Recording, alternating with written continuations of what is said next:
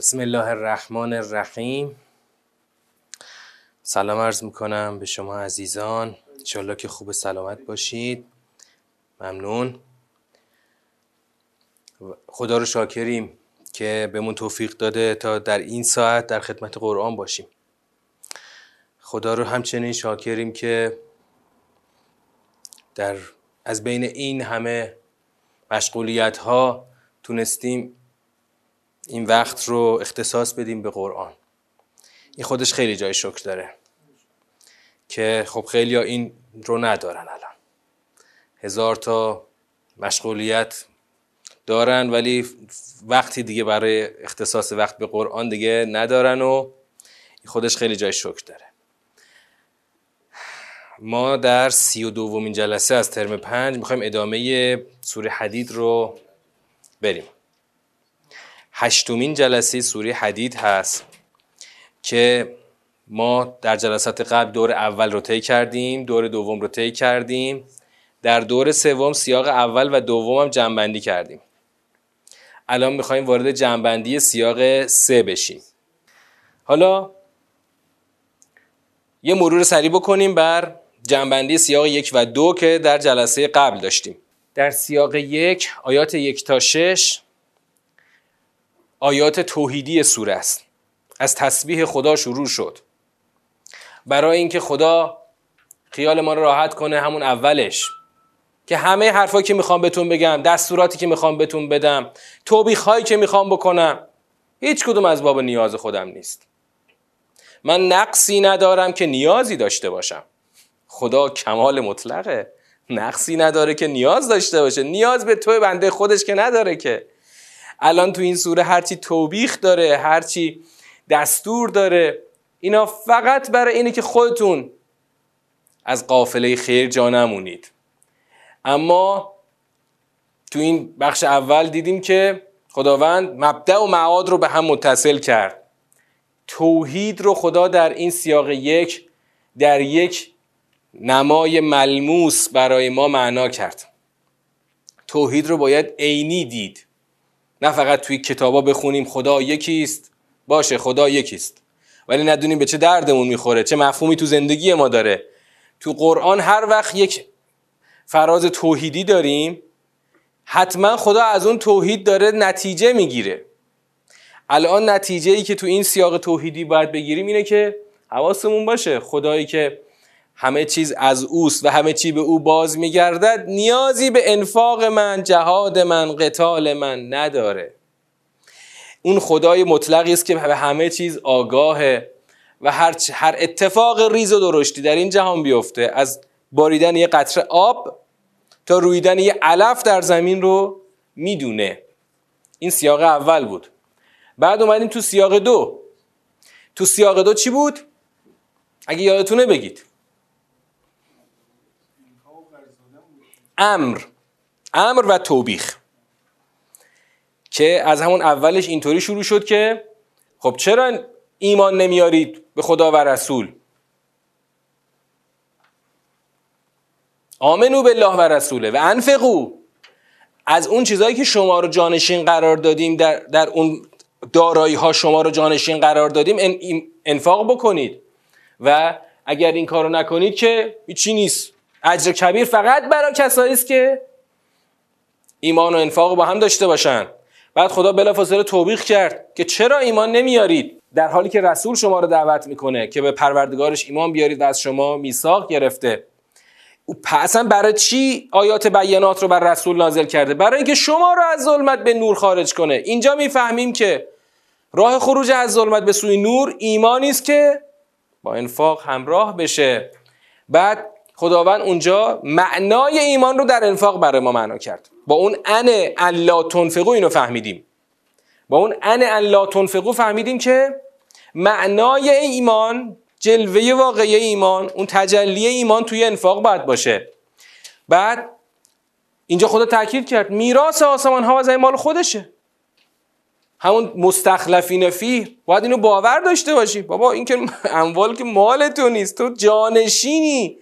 تو انگار نماینده ای انگار اصلا وکیلی. همه چی میراث آسمان ها و زمین از آن خودشه. اینجا خداوند وارد این بحث شد که آقا انفاق و قتال قبل الفتح با انفاق و قتال بعد الفتح اصلا مساوی نیست. اونایی که قبل الفتح ایمان و انفاق داشته باشن اونا اعظم و درجتن هستن. بعد خداوند اینجا یه عنوان دیگه گذاشت عنوان عنوان قرض الحسنه که خدا با این قرض الحسنه شما برای شما چند برابر می‌کنه. و این قرض الحسنه رو باید توجه داشته باشیم که انفاق قرض دادن به خداست خدایی که تضمین کرده چند برابرش می‌کنه. کی؟ با دو تا یوم یک نمایی از اون میدان تجلی اون مضاعف شدن قرض الحسنه رو خدا برای ما تشریح کرد. اولین یوم مال اونجایی بود که نور مؤمنین و مؤمنات در حال تلالو و پرتو افشانی هست. و اونجا اونها رو بشارت میدن به بهشتانی که از زیر درختانش نرها جاری است که در اون بهشت ها جاودانه خواهند بود. در یومه دوم خدا وارد توصیف گفت و شنود بین بهشتی ها و جهنمی ها شد. یومه دوم این یه گفت و شنودی رو خدا برای ما داره در واقع نقل می‌کنه. اون روزی که منافقان به مؤمنان می‌گویند تو رو خدا بذارید ما از شما نور بگیریم. که مؤمنان بهشون میگن خب برگردید بیارید همونجا که بودید نور بردارید بیارید. تو دنیا که بودید اونجا نور نگرفتید. حالا اینجا آمدید التماس نور می‌کنید. برگردید برید همون دنیایی که بودید از اونجا نور بردارید بیارید. بعد همین گفت و شنود دارن انجام میدن که یه دفعه یک دیواری میاد اینا رو از هم جدا می‌کنه. دیواری که داخلش رحمت بیرونش عذابه. یه درم داره. باز دوباره اینا جمع میشن دور در. میگن که بابا ما که مگه ما با شما نبودیم؟ تو دنیا با هم بودیم. زندگی می‌کردیم با هم با هم هیئت می‌رفتیم با هم زیارت می‌رفتیم همه جا با هم می‌رفتیم. اونا میگن آره با هم بودیم. با هم بودیم. ولی شما خودتون رو درگیر فتنه کردید. با هم بودیم اما شما خودتون رو درگیر فتنه کردید. بعد از فتنه دچار چی شدید؟ تربص فتنتم انفسکم و تربستم. تربص معناش چی بود؟ تعویق انداختن امروز فردا کردن. خودتون درگیر فتنه کردین فتنه اموال و اولاد. بعدم هی امروز فردا امروز فردا انقدر امروز فردا کردید که دچار ریب شدید ورتبتم دچار شک شدید. حالا معلوم هم نیست که حالا همچی اینطوریا باشه. و کی گفته؟ حالا اون برم که شما که نمی‌تونی بگی اونها دروغی که فلانه که. خیلی من اینجا دفعه دلم پر میشه دوباره که مثلا میای انرژی خرج می‌کنی دو تا آیه قرآن رو برای یکی میگی. میگی بابا اینا که به خودم اینا که گفتم به خدا حرفای من نیست حرفای خداست در قرآن. بعد میگن حالا معلومم نیست که. تو می‌خوای بگی فنی مثلا اینا همش اینطوریه اینا مثلا بی اساسه. آقا نه. اون چیزی که تو این چارچوب باشه درسته. اون چیزی که تو این چارچوب باشه درسته. هر چی خارج از این چارچوب باشه همون قررت کمل امانیه آرز... فریفته شدن به آرزوهای درازه.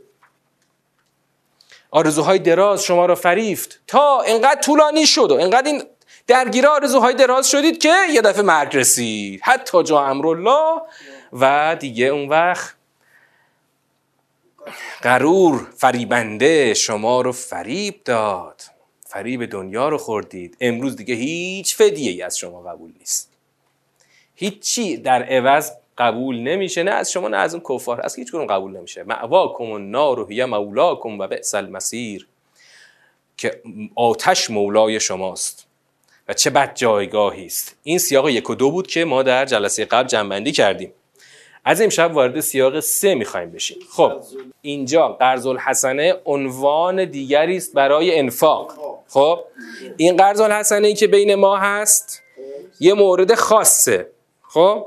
می‌تونه می‌تونه یک خودش مصداقی از انفاق باشه. الان اینجا قرض الحسنه عنوان عام انفاقه. یعنی اینکه تو داری به خدا قرض میدی. با انفاقت. فلسفهش چی بود؟ تشریف نداشتی اون جلسه رو. فلسفهش این بود که آقا تنها راه بردن یه مالی به اون دنیا قرض الحسن است. آقا اینجا هیچ کانالی برای اصلا انگار که مثلا بری پست بگم فقط یک راه پستی بیشتر وجود نداره. حالا اینجا هم فقط یه صندوق پست هست. شما فقط از این یک کانال می‌تونی اموال تو پست کنی به اون دنیا. اونم قرض الحسن دادن به خود خداست. راهش چیه؟ انفاق با مال و جان در راه خدا. هیچ راه دیگری وجود نداره برای اینکه بخوای اموالتو به اون دنیا ببری. فقط در راه خدا. فقط انفاق در راه خدا با مال و جان. همین یک راه وجود داره در راه دیگری باشه خیر مطلقاً. هیچی هیچی. فقط در راه خدا. تازه اونم الان میایم اینجا می‌بینیم که تو سیاق سه می‌بینیم که خدا چقدر شرایط ویژه‌ای می‌خواد براش بذاره. تو سیاق دو الان دیدیم که آقا خدا امر کرد به ایمان و انفاق. آقا بیاید چتونه؟ چرا انفاق نمی‌کنید؟ چرا به پیغمبر من ایمان نمیارید؟ پیغمبر داره بهتون میگه انفاق کنید پاشید قتال کنید نشستی سر جاتون بعد فردا هی میایید می‌خواید از اون دره سرک بکشین. آقا ما را بدین. اون دره که اون دیواری که به سور لهو باب دیوار کوبیده شده هی می‌خوای بگی آقا تو رو خدا آقا ما را بدیم ما بودیم ما فلان ما عکس گرفتیم. فایده نداره. یعنی خدا در سیاق دو با ترسیم یک فضای عینی و واقعی بین مؤمنان و کفار می‌خواد چیکار بکنه؟ می‌خواد این رو برای شما واقعا ملموس بکنه. این صحنه اتفاق خواهد افتاد. گفت و شنودی بین مؤمنین واقعی و مؤمنینی که اسمشون مؤمن بوده. نه بین کفار و مؤمنین. گفت و شنود بین مؤمنین واقعی و مؤمنینی که اهل انفاق نبودند. بله. خلاصه این که با این ترسیم خدا صحنه رو برای شما واقعی می‌کنه. این واقعا اتفاق خواهد افتاد. گفت و شنودی است آغاز برپایی قیامته. خب حالا پس خدا در سیاق دوم چیکار کرد؟ امر به ایمان و انفاق کرد. اما در سیاق سوم خدا می‌خواد چیکار بکنه؟ زیر ساختش رو مهیا بکنه. من الان به شما میگم آقا انفاق کنید انفاق کنید انفاق کنید. زیر ساخت می‌خواد. هر کاری زیر ساخت می‌خواد. هر کاری. امروز بهش میگیم چی؟ فرهنگ سازی می‌خواد. یعنی بله فرهنگ سازی می‌خواد. مثلا ما الان می- می‌دونیم که دانستن قرآن لازمه. اما آیا دانستن قرآن فرهنگ شده در جامعه ما؟ نه. کاری به قرآن نداره. این باید فرهنگ سازی بشه. فرهنگ سازی امری است زمان بر مثلا ما این حرفا رو الان امشب داریم می‌خونیم سیاق سوم. حرفای بسیار عجیب و سختیه. حرفای راستیه. همش صدق الله العلی العظیم. خدا راست میگه اما تو جامعه کسی کاری به قرآن نداره. من خیلی وقتا کلی تلاش می‌کنم مثلا یه نفر رو مجاب کنم که آقا مثلا پنج دقیقه وقت بذار بشین سوره حدیده بخون. اینم سیاقاشه. چهار تا سیاق داره. همین بشین از رو قرآن با یه قرآن ترجمه دار اگه بلدی که بدون ترجمه بخون. نمی‌تونم مجاب کنم. این که به قرآن نیاز داریم یه فرهنگ می‌خواد. نیاز به فرهنگ سازی داره. و این فرهنگ سازی خب در جامعه ما انجام نشده و بسیار زمان بره. برای همینم اول ساعت گفتم حرفایی که می‌خوایم امشب بگیم مال نسل‌های بعده. این حرفا همین آسا. حرفا تو قرآنه. ولی 15 قرن گذشته ما تو قرن 15 هم هستیم. هنوز خبری نیست. هنوز ما تازه داریم بعد 15 قرن داریم اونم به برکت انقلاب 40 سال بعد انقلاب داریم تازه سوره حدید رو می‌خونیم. اینکه این بیاد در جامعه نهادینه بشه اون وقت مخصوصا تو بخشی که الان می‌خوایم دادش رو بزنیم در موضوع عدالت خیلی کار داریم. ببینیم تو سیاق سه خدا چی می‌خواد بگه. تو سیاق سه خدا از چی شروع کرد؟ دیدیم سیاق سه در واقع چی بود؟ سه تا سیاق بود. در واقع سه تا سیاق بود. سه تا سیاقی که موضوعاتش چی بود تو بخش سیاق بندی گفتیم. تیتراش رو گفتیم. خشوع صدقه و بخل. حالا اینا ربطش با هم چیه؟ در سیاق سه خداوند یه سوالی رو پرسید. الم یعن للذین آمنوا ان تخشع قلوبهم لذکر الله و ما نزل من الحق؟ آیا زمان آن نرسیده که برای مؤمنین اون زمان نرسیده که دلهاشون خاشع بشه برای آنچه که برای آنچه که از ذکر خدا نازل شده آنچه که ما نزل من الحق آنچه که از حقیقت نازل شده وقتش نرسیده دلهاشون خاشع بشه؟ خدا برای اینکه خشوع و فوری برات معنا کنه فوری میگه مثل و مثل کسایی نباشید که اوتول کتاب بودند کتاب بهشون داده شده بود. یعنی خدا می‌خواد خشوع رو ثمره خشوع رو اونجایی نشون بده که مثل اونا نشه مگه اونا چجور شدن؟ من قبل فطال علیهم الامد فقست قلوبهم. همون اوتول کتابی که امد بر آنها طولانی شد. امد چی بود؟ سرآمد زمان. سرآمد زمان بر اونها طولانی شد. به خاطر طولانی شدن سرآمد زمان که همون یعنی هدفی که خدا توقع داشت اونها محققش کنند و نکردند. پس عمد بر آنها طولانی شد. دلهاشون قسی شد. قسی القلب شدند و بسیارشون فاسق شدند. نهیب های خدا اینجاست. دلهاشون فاسق قلبهاشون قسی شد و, دل و خودشون فاسق شدند پس می‌فهمیم که یه فضایی وجود داره. فضا فضای این سیاق یعنی در واقع این فراز که خودش مثل یه سیاق میمونه توی سیاق سوم فضاش چیه؟ فضاش عدم خشوعی است. عدم خشوعی است که داره جامعه رو به کجا میرسونه؟ که جامعه بره شبیه یهودی ها بشه. بره شبیه حالا اینجا مشخصا یهودی ها بعدا تو سیاق بعدی مسیحی ها جامعه داره از عدم خشوع میره برسه به همون سبک دینداری یهودی ها دینداری دنیاگرایانه دنیا پرستانه خدا میگه زمان آن نرسیده که خاشع بشه دلهای شما برای حرفهای خدا. حالا واقعا یعنی چی؟ مثلا دلهای ما خاشع بشه و چطور بشه؟ چطور بشه چجوری باید خود نتیجهش رو ببینیم؟ اینطوری باید ببینی که وقتی که یه حرفی رو خدا گفت بگی خدا راست گفت. یه حرفی رو خدا گفت نگی این حرفا برای سر قبرستونه. نگی این حرفا برای ما نیست. به ما چه ربطی داره؟ الان زمان عوض شده. خشوع در برابر حرفهای خدا در برابر لذکر الله و ما نزل من الحق اینه که وقتی خدا گفت که آقا من اینو می‌خوام از شما. من از شما انفاق با مال و جان می‌خوام. نگی که نخیر آقا ما دنیامون رو می‌خوایم بریم. این راه ما همینه. اصلا هم از راهمون کوتاه نمیایم. ما می‌خوایم چارنل بریم به سمت دنیا بتازیم. خب این دقیقا همون عدم خشوعه. خب این وضعیت دارن تو جامعه خودمون می‌بینیم یا نمی‌بینیم؟ بله به وضوح و به وفور این وضعیت در جامعه ما فراگیره. اگه نقیزش رو ببینیم باید تعجب کنیم. آقا ما می‌خوایم مسلمون باشیم و نمی‌خوایم مسلمون نباشیم. ولی اونجور که خودمون دوست داریم. همه هم و غم و تلاش و انرژیمون همه چی مصروف دنیا می‌خوایم بکنیم. حالا یه نمازی زیارتی بالاخره حرمی جمکرانی اینا میریم که یه وقت خودمون فکر نکنیم یه وقت مسلمونی رو کنار گذاشتیم. ولی این نمی‌خواد خدا. خدا میگه میگه میگه باید دلهاتون رو فاصله بدید از این قصاوت قلبی که در اثر دنیا گرایی حاصل شده. بعد یه کسی شاید بیاد بگه خدایا ما که نمی‌تونیم. این دنیا ما رو گرفته ما رو ول نمی‌کنه. بله. دنیا ما رو ول نمی‌کنه. ما دیگه دلامون مرده. ما دیگه فایده نداره. ما همین راه باید بریم. حالا تو دیگه چی می‌خوای از ما؟ ما همینیم دیگه. ما که قرار نیست تغییر بکنیم که. خدا میگه بابا بدانید.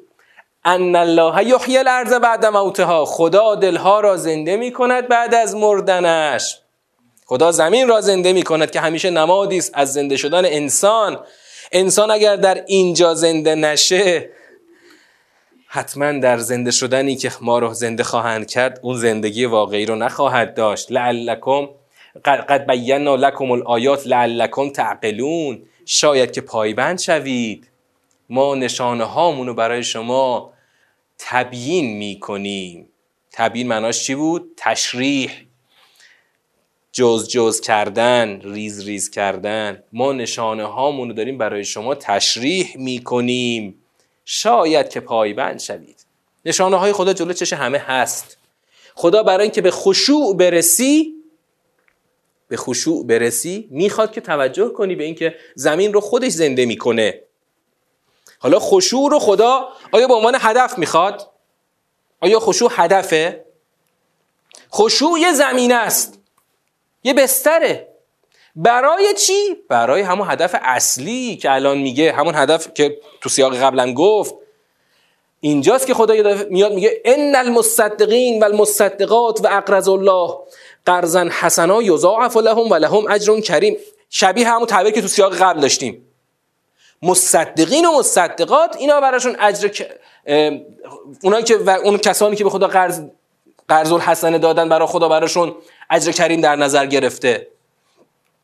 یعنی خدا می‌خواد که تو اهل صدقه باشی که مصدق باشی. مصدق یعنی چه کسی؟ کسی که صدق ایمانش رو با صدقه داره اثبات می‌کنه. و لازمش خشوعه باید دل در برابر حرفهای خدا نرم باشه و کرنش کنه و خضوع داشته باشه تا اهل صدقه یعنی اهل اون اثبات صدق ایمان با انفاق باشه. بعد خدا اینجا مقام صدیقون رو بالا می‌بره که اینا شهدا هستن این در ربهم.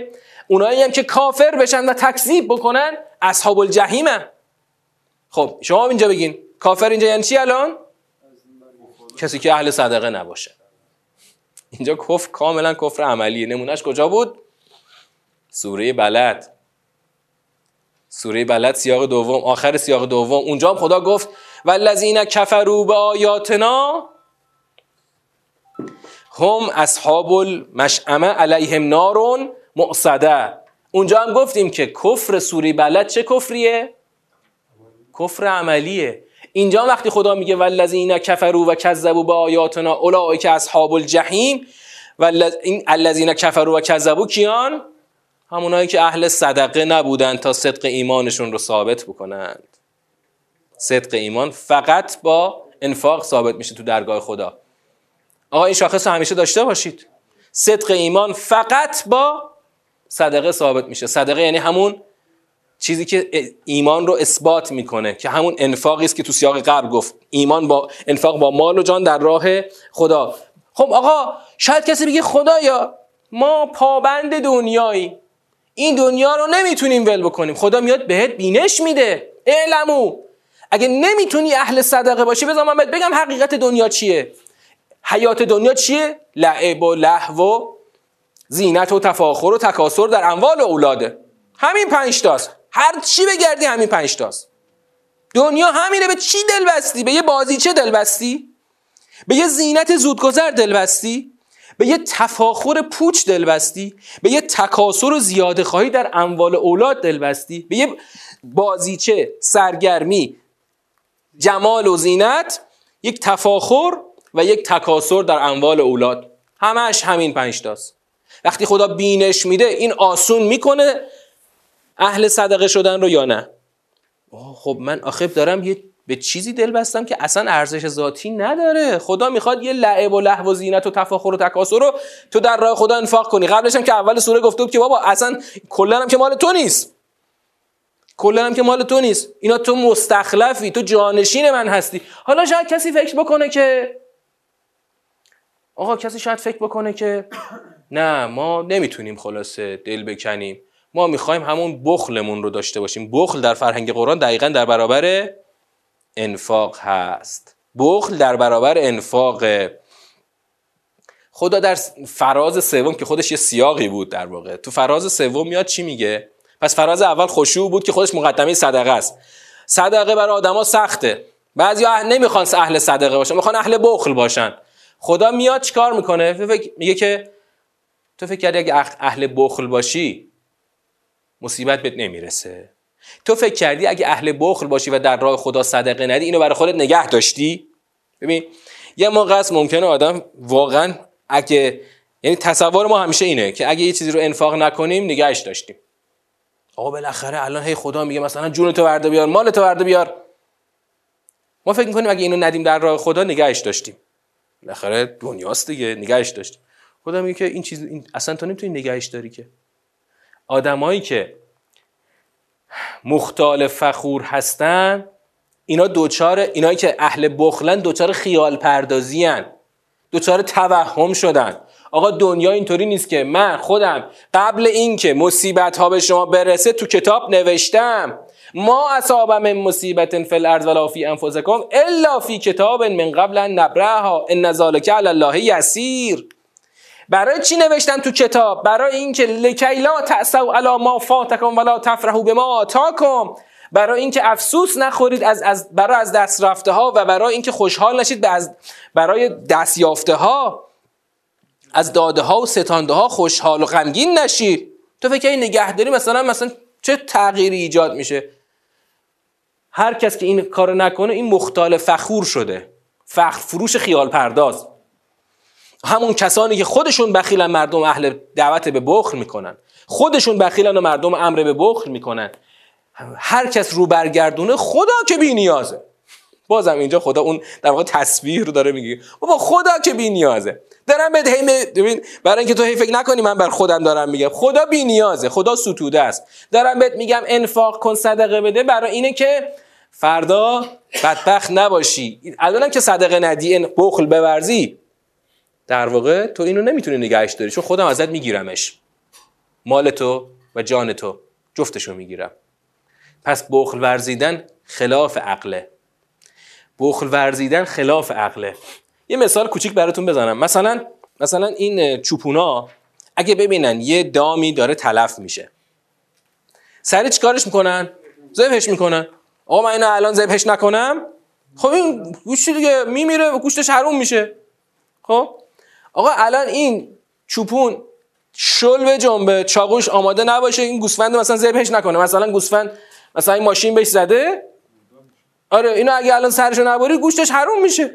خب پس پس اگر این چوپون الان عقلشو به کار نندازه این مالی که الان ارزشمنده بی ارزش میشه. یعنی داره چیزی رو ذبح می‌کنه که اگر شل به جنبه از دست رفته. خدا این نگاه رو تو دنیا داره بهت میگه. آقا جون من وقتی که این مصیبت ها رو نوشتم تو کتاب اولا که هیچ فکر نکن اگه اهل انفاق نباشی مصیبت و اینا نمی‌رسه. همه اینا تقسیم شده است. چه اون که اهل انفاق باشه چه اون که اهل انفاق نباشه مصیبت ها تقسیم شده است. و این در سر خیال پردازی و فقر فروشیه تو که تو که فکر می‌کنی با بخل ورزیدن می‌تونی اینا رو نگه داری. بخل خلاف عقله. این مال از دست میره. چه تو انفاق بکنی چه انفاق نکنی از دست میره. آقا مثلا الان مثلا کسایی که این مسجدها رو ساختن الان در قید حیات نیستن. اینو بذار کنار همون مثلا رفیقاشون که مسجد نساختن و اونام در قید حیات نیستن. خب الان جفتشون مثلا می‌بینی رفتن.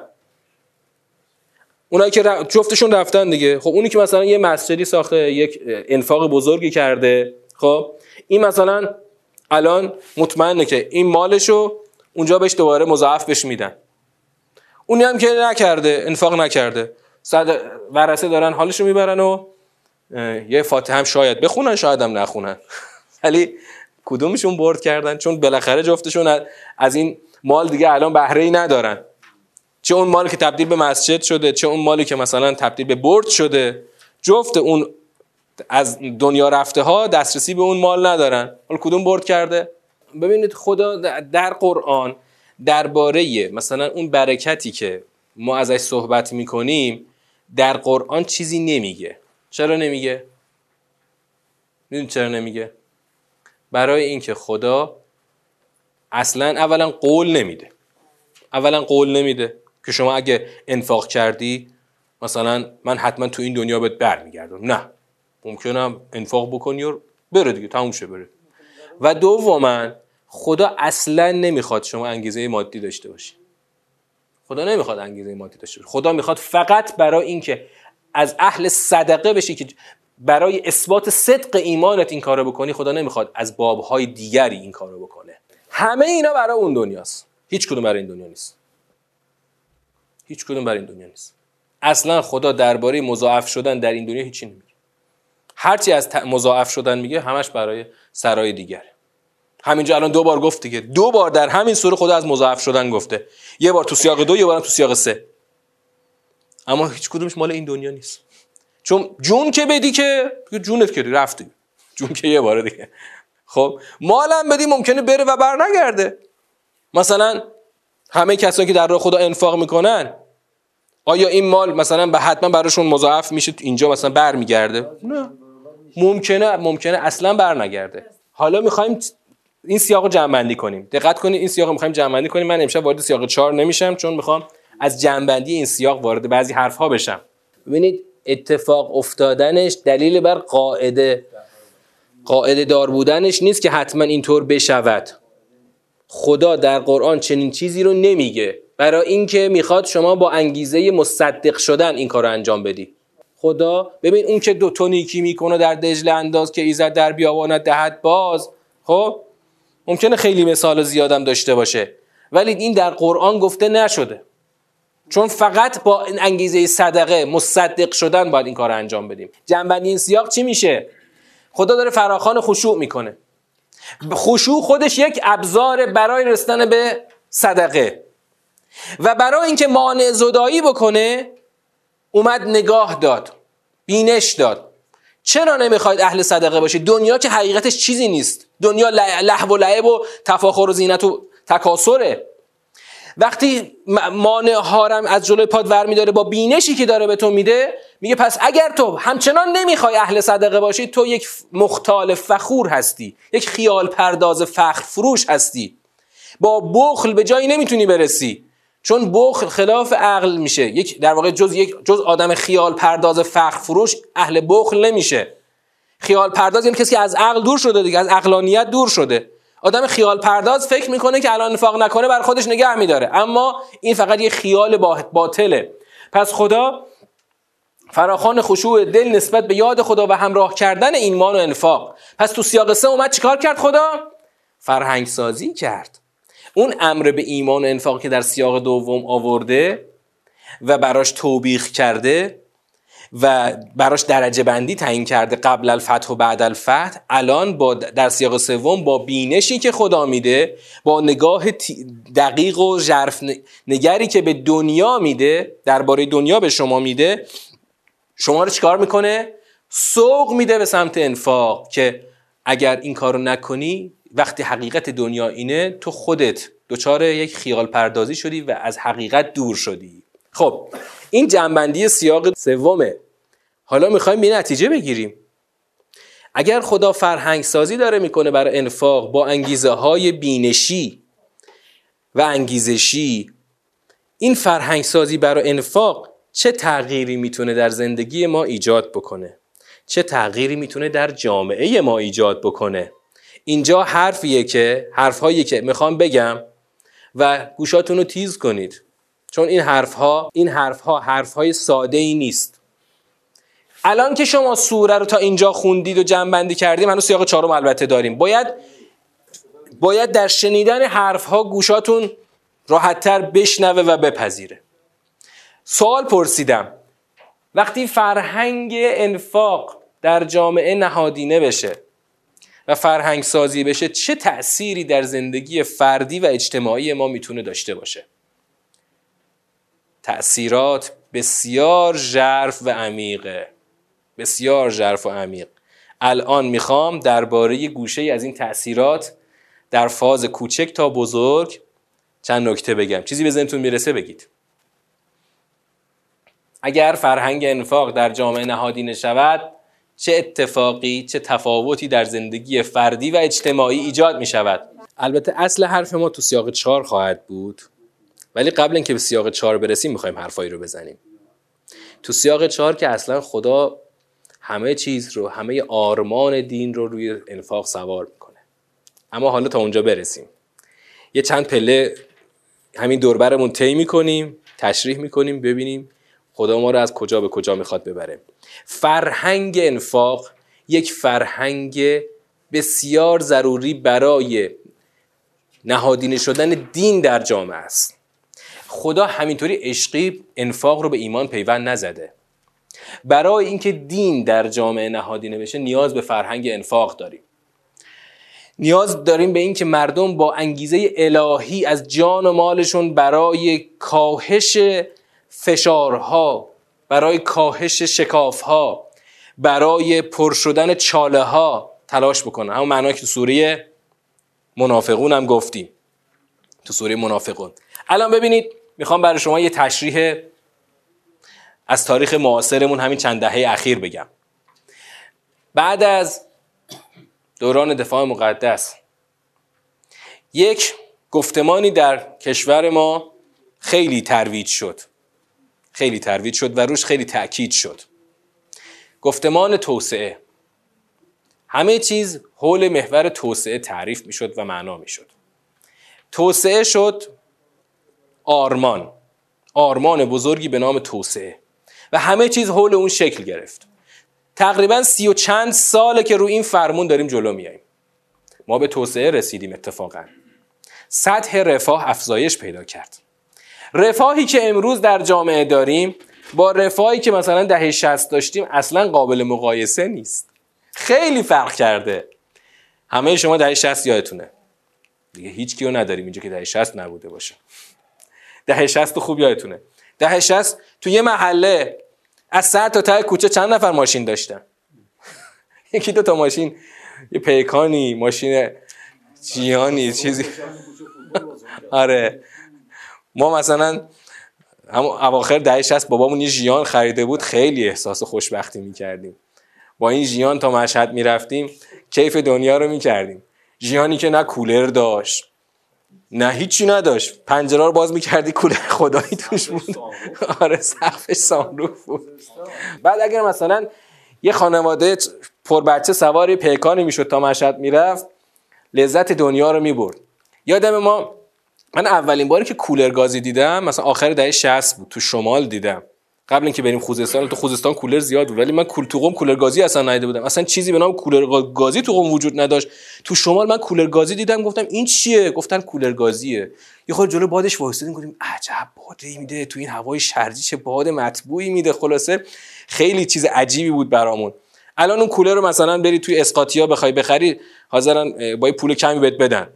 سطح رفاه خیلی بالا رفته. سطح رفاه افراد پایین جامعه الان از سطح رفاه افراد مثلا بالای متوسط اون زمان بالاتره. الان دیگه هر کسی یه چارچخی زیر پاش هست. و خیلی رفاهیات دیگه. به یه نفر می‌خواستی زنگ بزنی تو کل یه محله یه نفر یه خط تلفن داشت که تلفنچی محل هم باید همون می‌شد دیگه. آره بل اجبار بعد تلفنچی محل می‌شد. الان تلفن زدن به یه جای دیگه اصلا برای بچه های ما این که مثلا بگیم یه زمانی تلفن نبوده اصلا یعنی چی تلفن نبوده؟ و خیلی خیلی چیزا خیلی چیزا. ما الان سطح رفاهیاتمون خیلی بالا رفته. ولی ولی هر چقدر سطح رفاهمون بالا رفته سطح چی پایین اومده؟ سطح الان نمیگم ایمان. سطح عدالتمون پایین اومده. سطح رضایتمون پایین اومده. اون زمان رفاهیات خیلی کم بود. ولی سطح رضایتمندی خیلی بالا بود نسبت به الان. چرا الان سطح رضایتمندی پایینه و چرا حتی وقتی که الان دورترین نقاط ایران میری؟ گفتم من همه جا ایران رفتم با چشمم دیدم. شمال تا جنوب شرق تا غرب از همه هشت جهت نه فقط چهار جهت. همه هشت جهت رو من رفتم با چشمام خودم دیدم از نزدیک. هر جا ایران میری رفاهیات پهن اونجا. گاز لوله کشی برق مطمئن. آب سالم جاده بهداشت آموزش. تو دارقوزآباد ممسنی هم میری الان یه واحد دانشگاهی هست اونجا. پس چرا سطح رضایتمندی پایینه؟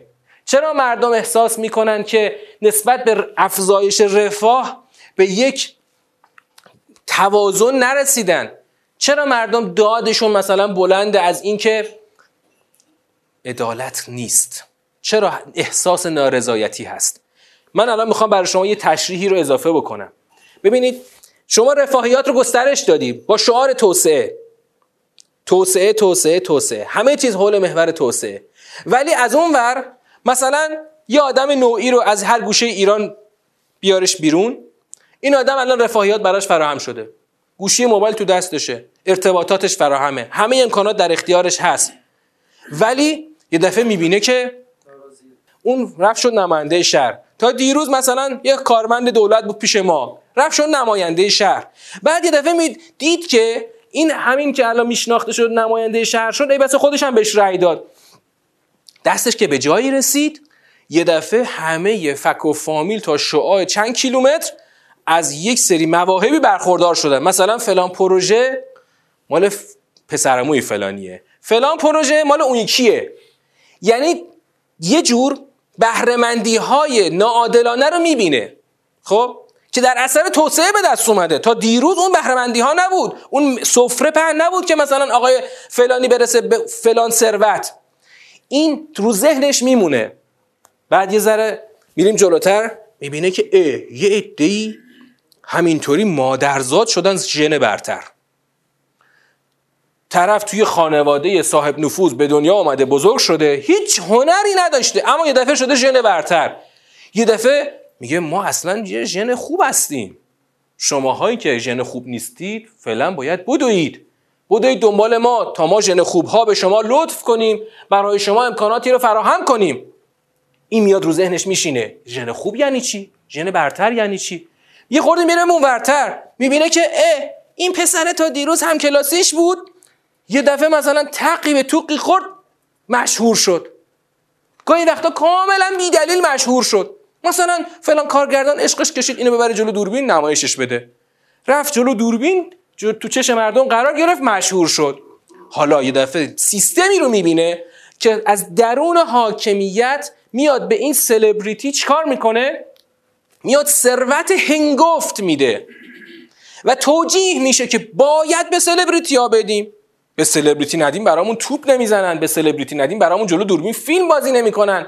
این سلبریتی براش میشه مایه زجر. میگه اه من رفتم درس خوندم پدر خودم رو در آوردم الان بعد برای یه شغلی بدوم. اما فلان سلبریتی بدون داشتن هیچ هنری. یه دفعه در صدر نشسته همه براش چه چه به به می‌کنن. از جیب بیت المال مثلا میلیارد میریزن تو جیبش که این آقا برای ما یه پا توپ بزنه. کارخانه سلبریتی سازی رو انداختیم. کاملا کاملا توجیهش هم می‌کنیم که باید بسازیم. مثلا دیدم دیروز تو برنامه تنز شبکه دو همین برنامه تنزی که شبا هستش خیلی بالاخره برنامه انقلابیه.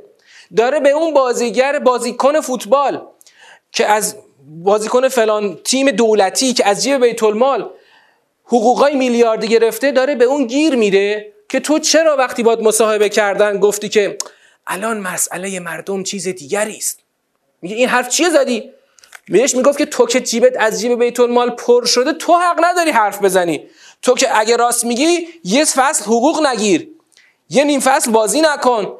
جیب تو از پولای حقوقای میلیاردی پر کردی حالا داری برای من نق می‌زنی. من میگم آقای شهبازی چرا داری به اون گیر میدی؟ خود سیستم او رو از بیت المال بهره مند کرده و او رو تبدیل کرده به یک ثروتمند فوق العاده ثروتمند. یک آدمی که در یک شب تونسته مثلا در یه فصل حقوقهای عجیب و غریب چند ده میلیاردی از جیب بیت المال داره می‌گیره. کارگر فولاد بعد جلوی کوره وایستا آهن زوب کنه تا اون از دسترنج اون به اون بازیکن فوتبال مثلا ده میلیارد تومن تو یه فصل پول بدن. کارخونه سلبریتی سازی اینو درست کرده که این نابرابری رو ایجاد کرده. برو به اون سیستمی که این سلبریتی رو از بیت المال اینطوری فربه کرده به اون برو گیر بده. میایم این ورتر. یه دفعه می‌بینی که سیستم یه عده‌ای رو مثلا من می‌خوام از یک کالای کوچیک استفاده بکنم رفتم تو کبابی یه, سیخ کباب خریدم خوردم. میگه خب شما یه ده درصد مالیاتشو بده. به فاکتور ده درصد اضافه می‌کنه. 9 درصد حالا زیادش نکنیم بگن چرا زیاد کرد. 9 درصد بهش اضافه می‌کنه. مالیاتشو بده آقا. بعد می‌بینی اه یه دی دیگه رسما تو این کشور میلیارد میلیارد دارن. طبق فاکتورهای خودشون دارن حقوق می‌گیرن از مالیات معافن. یه دی دیگه ای مثلا یک شبه یه معامله آبکی کرده ثروتش زب داره دور شده هیچ قرونی مالیات نمیده. بعد می‌بینی پس چه یه مشکلی هست. یعنی خود سیستم داره نابرابری ایجاد می‌کنه که همه اینها در چارچوب توسعه تعریف شده. من اینجا بهتون بگم. اینایی که بهتون براتون مثال زدم اصلا مثال های غلطی نیست در نظام توسعه غربی. اتفاقا توی مستندی دیدم داشت می‌گفت که مگه ما به این سلبریتی الان مثلا برای ما خونده داریم انقدر پول میدیم؟ به فلان سلبریتی سینما داریم انقدر پول میدیم؟ مگه اشکالی داره؟ آقا اینا این به یک جایگاهی رسیده. مردم دوست دارن به این آدم پول بدن. مردم دوست دارن همینطوری پول بریزن تو جیب این آدم. چرا شما می‌خواید به این گیر بدید؟ یعنی داشت توجیه می‌کرد که در نظام توسعه غربی سلبریتی باید ثروتمند باشه. پس در ایران ما هم همونه. و این اصلا از نظر خیلی اصلا جای اشکال کردن نداره. فوتبال همینه دیگه آقا. فوتبال باید یه بازیکنش ده میلیارد تومن در یه فصل حقوق بگیره. می‌خواد چقدر بگیره؟ میگیم چرا باید اینقدر بگیره؟ میگه اصلا دنیای سرمایه داری همینه. دنیای توسعه همینه. تو دنیا همینه. فلان مربی میلیون میلیون دلاری می‌گرفته. حالا ما هم 10 میلیارد تومن دادیم به این بازیکن. پس در نظام توسعه کاملا درسته. اشکال نداره. به فوتبالیست بعد اینقدر پول بدی. اون مثال دیگه که گفتم بهره از بعضی رانت ها در نظام توسعه آقا یه دیژن خوبن. در نظام توسعه یه دی بدون اینکه هیچ لیاقتی داشته باشن ژن خوبن. این ژن خوبها خود به خود خوبن. ما در ذات همینطوری هن. اینا همینطوری رفتن یه نقطه رسیدن به و لایقش هستن. و باید این چنین باشه. وقتی میگی که خب چرا این ژن خوب دارید درست می‌کنید؟ چرا مثلا تو پسر آقازاده فلان مثلا باید بتونی بری فلان بنگاه دولتی رو کلا تصاحب کنی و ثروت هنگفتی برای خود درست کنی؟ میگن آقا پسر من مهدی من یه چیز دیگه است. به زنگنه گفتم که از مهدی استفاده کن. مهدی من می‌تونه پروژه های نفتی رو خوب اجرا کنه. بعد همون مهدی رو مثلا می‌خوای خفتش بکنی خفتش می‌کنی میای براش پرونده درست می‌کنی. اون پرونده رو می‌بری بعد از اینکه کلی بالا برو پایین بیا ده سال براش می‌بری در هتل اوین اسکانش میدی. با مرخصی های طولانی چند سال دیگه هم میاد بیرون به ریش همه ما میخنده. چرا؟ چون ما در قالب توسعه داریم کار می‌کنیم. در قالب توسعه مرحوم غریق درست می‌گفت که چرا دارید به آدمای من گیر می‌دید؟ آدمای من دارن کشور رو آباد می‌کنن. کشور رو آباد می‌کنن و این کشور نیاز به آبادانی داره. قرار نیست که ما تو شرایط دوره قاجار زندگی کنیم که کشور نیاز به توسعه داره و توسعه شد قبله توسعه شد آرمان توسعه شد هدف. اگر در نظام توسعه بیاندیشیم همه یه مسیری که تا حالا اومدیم درست بوده. هیچ جاش غلط نیست. برای همینم هیچ کس جرئت نداره به آرمان توسعه ایراد وارد بکنه. از خوبامون تا ضعیفامون هیچ که جرئت نداره به توسعه گیر بده. تو جرأت داری به توسعه گیر بدی که بگین توسعه اشکال داشته؟ همون زمان دهه اول دهه هفتاد خیلی بعضیا به توسعه ایرادایی وارد کردن. خیلی قشنگ توپی نمیشون چی دارید میگی؟ دنیا همینه. چرا دنیا همینه؟ دنیا کلا همه جای دنیا امروز بعد از فروپاشی نظام شرق امروز همه جای دنیا از شرق تا غرب روی نظام سرمایه‌داری داره میچرخه. نظام سرمایه‌داری همینی که ما الان داریم. و کاملا ما طبق نظام سرمایه‌داری درست شل اومدیم. نظام سرمایه‌داری آدم‌ها رو به طبقات تقسیم می‌کنه. نظام سرمایه‌داری آدم‌ها رو عده‌ای رو می‌بره در صدر هرم و عده‌ای رو می‌بره در کف هرم هرچی هم بری به کف وزن بیشتری رو سواره. هر چقدر به قاعده هرم نزدیک بشی وزن بیشتری از هرم رو باید تحمل کنی. درست؟ و پس تو نظام سرمایه داری کاملا ما درست شده اومدیم. یه دی در صدر نشستن سروری می‌کنن یه دی هم در قاعده حرم پدرشون در بیاد له بشن. اصلا همینه. یه قاعده یه حرم جمعیت هست حرم جمعیت نه حرم نظام طبقاتی هست. توی نظام سرمایه داری خیلی معروفه. اونو تو اینترنت ببینید خیلی جالبه. خودش اومده قشنگ یه نقاشیه. مال تقریبا اوایل قرن بیستمه این نقاشی. که یک نظام هرمی رو کشیده یه چند چند گروه از جامعه رو بالا چیده و بقیه رو طبقه طبقه همینطور چیده تو طبقات هرم تا پایین ترین طبقه که طبقه کارگران هستن.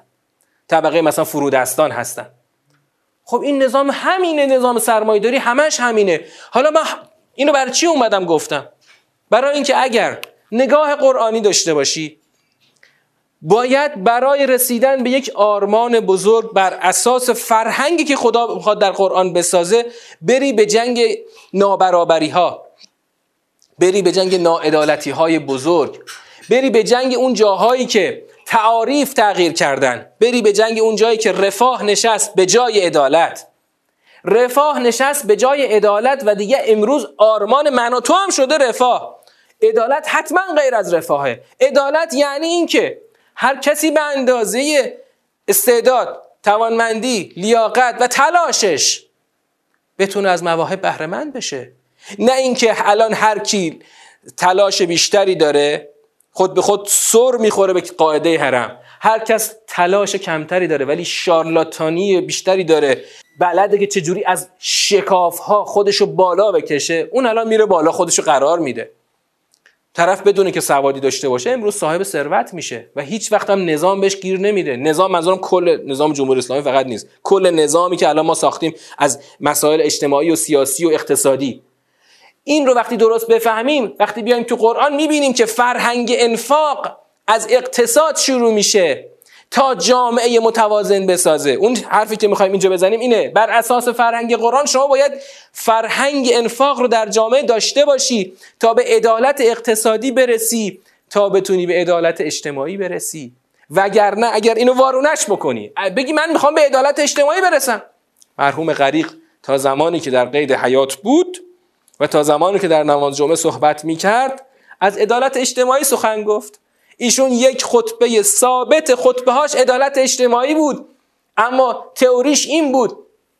عدالت اجتماعی وقتی حاصل خواهد شد که شما توسعه ایجاد کنید. توسعه با خلق ثروت ایجاد میشه. برای خلق ثروت باید مدیران دستشون باز باشه. باید مدیران انقدر دستشون باز باشه که هر طور دلشون خواستن مدیریت کنن و بتونن ثروت خلق بکنن و ما باید اینها رو بالا ببریم. برای همین یه خط و نشون جدی کشید برای قوه قضاییه.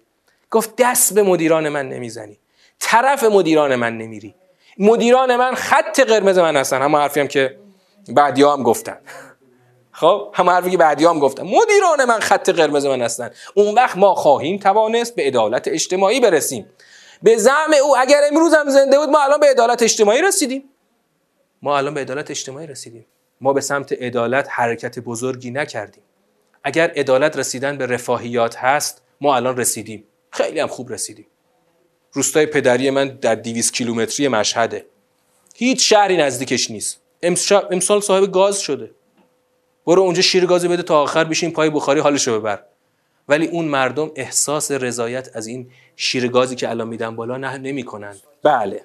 نکته خوبی رو اشاره کردید. شما وقتی که در مسیر دین تعاریف رو جابجا جا بکنی نسل بعدی شما که به اون آرمانهای روز اول شما اعتقادی نداره دوچار تناقض میشه و دوچار دینگوریزی میشه. من الان یک فرمولش رو خیلی ساده می‌خوام بگم. ببین تو داری روی چرخ توسعه پیش میری. سرمایه داری رو در جامعه خودت نهادینه کردی. هر روز مال پشت مال ساختیم مال من فارسی مال انگلیسی. ایران مال اون یکی پالادیوم اون یکی کوروش مال اون یکی اون ور تهران این ور تهران خود قوم. هر جای ایران میری پر از مال شده. جوون شما میگه که خب ظاهرا که ما هم قرار همون راه مثلا اروپا و مثلا عرب ها بقیه جاهای دنیا رو مثلا چینی ها همه همون راه داریم میریم دیگه. اگه اگه آرمان همونه اگه آرمان رسیدن به توسعه سرمایه داریه چه نیازی به دین شما داریم؟ چه نیازی به اسلام داریم؟ چه نیازی هست که ما چه, چه, چه حرفیه که ما مصائب سرمایه داری رو تحمل کنیم؟ از اون طرف شما ما رو ملزم به دینداری هم بکنید. اگه, اگه بدون دین هم میشه به اون توسعه رسید چه نیازی به دین داریم؟ فکر نمی کنید این عامل دینگوریزی میشه؟ اتفاقا میشه. مگر اینکه شما یه کاری بکنی. یه کاری کنی مثل عربا. دینو خلاصش کنی. دینو محدود کنی. تو جام جهانی گفتن آقا شرابخوری ممنوعه.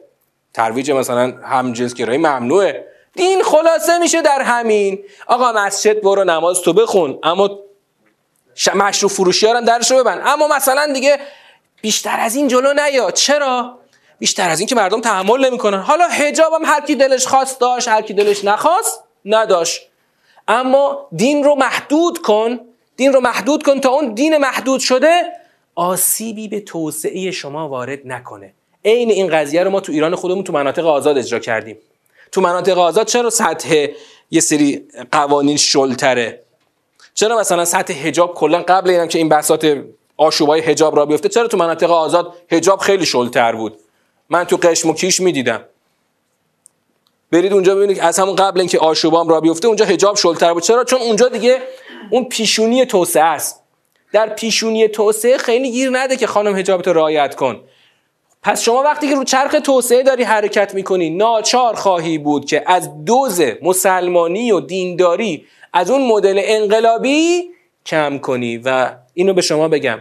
اگر ما نریم به سمت الگوی قرآن این کم شدن دوز سبک زندگی دینی بیشتر شد خواهد شد و ما ناچار خواهیم بود که اینو کمتر و کمتر کنیم. فیتیله رو پایین بکشیم.